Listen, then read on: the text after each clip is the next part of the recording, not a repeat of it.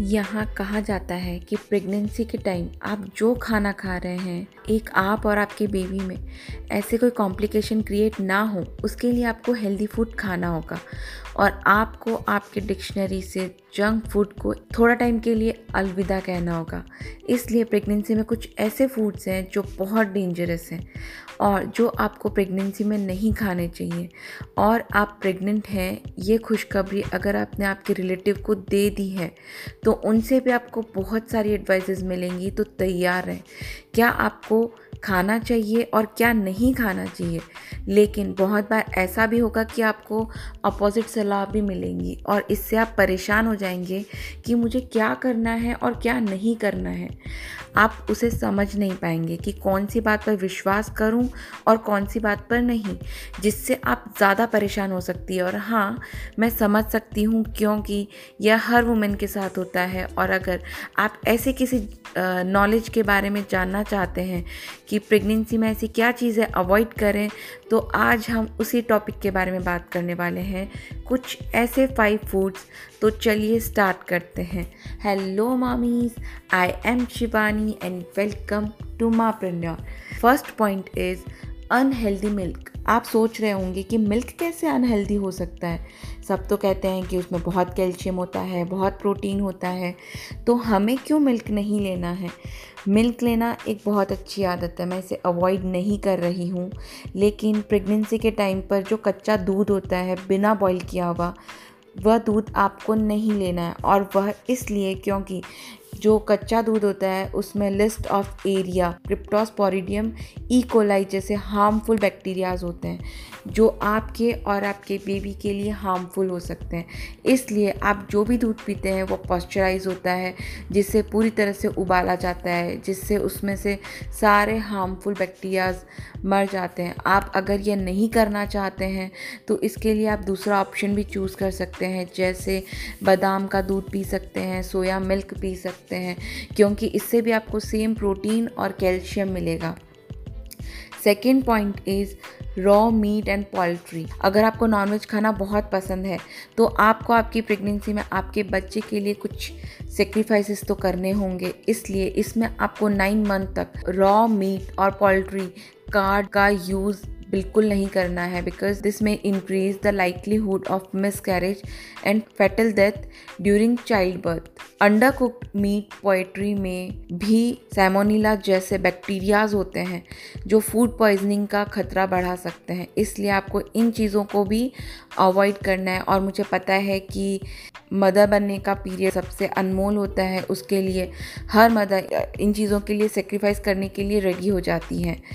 Third point is under cooked egg. कहा जाता है कि एक एग में सबसे ज़्यादा प्रोटीन होता है और प्रेगनेंसी ऐसा टाइम होता है जिसमें आपके और आपके बेबी के ग्रोथ के लिए सबसे ज़्यादा प्रोटीन की ज़रूरत होती है। लेकिन वही दूसरी ओर अगर आप अंडर कुक्ड एग उसका इंटेक करते हैं तो वह आपके और आपके बेबी के लिए, दोनों के लिए हार्मफुल हो सकते हैं।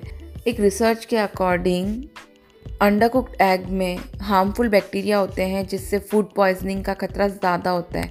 इससे आपको वॉमिट होना, लूज़ मोशन होना, बुखार, ये सब होने का चांसेस ज़्यादा होते हैं। मुझे पता है कि आप बहुत खुश हो रहे होंगे कि हम कच्चा या आधा पका हुआ एग नहीं खाते, लेकिन रुकिए, आपकी जानकारी के लिए बता दूं कि कस्टर्ड मेयोनीज में भी जैसी चीज़ जो हम खाते हैं उसमें भी अंडर कुक्ड एग होता है। इसलिए अगर आप जब भी ये चीज़ें खाएं तो सबसे पहले इंश्योर करें और लेबल ज़रूर पढ़ें कि इसमें अंडर कुक्ड एग ना हो। Fourth is papaya. Papaya is very good for your digestion, but but आप इसे प्रेगनेंसी के टाइम नहीं खा सकती हैं और सारे डॉक्टर्स आपको यही रिकमेंड करेंगे क्योंकि ये बॉडी के लिए बहुत गर्म होता है। इससे मिसकैरेज के चांसेस ज़्यादा होते हैं, इससे प्रीमेच्योर बेबी होने के चांसेस भी बढ़ जाते हैं। और इसके बारे में हर रिलेटिव की यही राय होती है। जो लोग एडल्ट हैं, आपकी बुआ दादी आपकी बुआ दादी मम्मी, ये सब आपको पपाया इग्नोर करने के लिए कहते हैं। इस टाइम पर आपको इसके कोई बेनिफिट्स नहीं मिलेंगे कि जिससे इसे खाया ही जाए। इसलिए आपकी प्रेगनेंसी को हेल्दी रखना चाहते हैं तो इसे आप अवॉइड ही करें। Fifth is can and packed food, जिससे आप बहुत इजीली खाना, फटाफट खाना बना सकते हैं। थ्री मिनट में मैगी रेडी होना, तो उसमें ना कोई टाइम लगता है ना कोई मेहनत लगती है। लेकिन प्रेगनेंसी के टाइम ये सही टाइम नहीं है कि आपको कैन और पैक्ड फूड यूज़ करना है। यह आपकी और आपकी बेबी दोनों के लिए बहुत हार्मफुल हो सकते हैं, इसलिए आप जितना इसे अवॉइड कर सकते हैं उतना करें।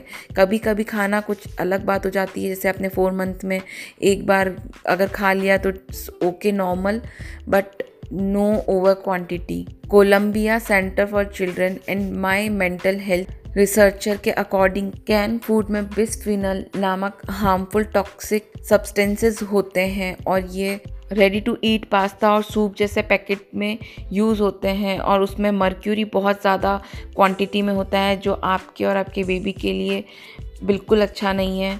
इसलिए जितना हो सकता है आप घर का फ्रेश बना हुआ खाना ही खाएं। Sixth is sugar food. मिठाई, candy, cake, ice cream, biscuit, chocolates और स्वीट ड्रिंक्स जैसे शुगर वाली चीज़ों को थोड़ा कट डाउन करें। प्रेगनेंसी में nausea, vomiting, constipation, heartburn जैसी प्रॉब्लम क्रिएट करता है, जिससे वज़न भी इंक्रीज़ होता है और डायबिटीज़ होने का भी खतरा बढ़ जाता है and increase the risk of metabolic syndrome in children. अगर आपको मीठा खाने की क्रेविंग हो रही है तो आप इसके सब्स्टिट्यूट को भी चुनें, जैसे खजूर, ग्रेप्स, नाशपाती, किशमिश। और अगर आपको ज़्यादा मीठा खाने का मन है तो आप घर पे कुछ मीठा बनाकर खा सकती हैं। Seventh is excess caffeine. Caffeine का बहुत ज़्यादा यूज़ करने से या तो आपको मिसकैरेज का सामना करना पड़ सकता है या बेबी का वेट कम होने की भी चांसेस होते हैं। चाय, चॉकलेट और बहुत सी ऐसी एनर्जी ड्रिंक हैं जिनमें भी ये पाया जाता है। एक रिसर्च के अकॉर्डिंग कैफीन का ज़्यादा यूज़ करने से प्रीमेच्योर बेबी होने के भी चांसेस बढ़ जाते हैं। इसलिए प्रेगनेंसी के टाइम पर ice, tea, soda, alcohol, soft drink ये सब ना लें। Eight is street food. Street food खाना सबको पसंद है, इसके लिए आपको क्रेविंग भी हो सकती है, लेकिन they can increase the risk of infection, stomach problems and food poisoning. सड़ी हुई सब्जियां और गंदा पानी यूज़ करने के कारण ये आपके लिए बहुत ज़्यादा हार्मफुल हो सकते हैं। अगर आप स्ट्रीट फूड पसंद करते हैं तो उनकी रेसिपीज़ ऑनलाइन निकालें और घर पर ही बनाने की कोशिश करें। यह बहुत ज़्यादा मज़ेदार होगा और नुकसान भी नहीं करेगा। तो मॉमीज़, ये थी कुछ इंटरेस्टिंग इन्फॉर्मेशन। आपको कैसी लगी? अगर हेल्पफुल थी तो कमेंट ज़रूर करें और अगर कोई भी चीज़ है जो आपको अपनी लिस्ट में ऐड करनी चाहिए वह हमें कमेंट करके ज़रूर बताएं और फॉलो करना ना भूलें। अपने फ्रेंड्स के साथ ज़रूर शेयर करें, क्योंकि शेयरिंग इज़ ऑलवेज केयरिंग। हम मिलते हैं नेक्स्ट पॉडकास्ट में ऐसे ही कुछ इंटरेस्टिंग टॉपिक के साथ। Thank you so much everyone. तब तक के लिए बाय एंड टेक केयर।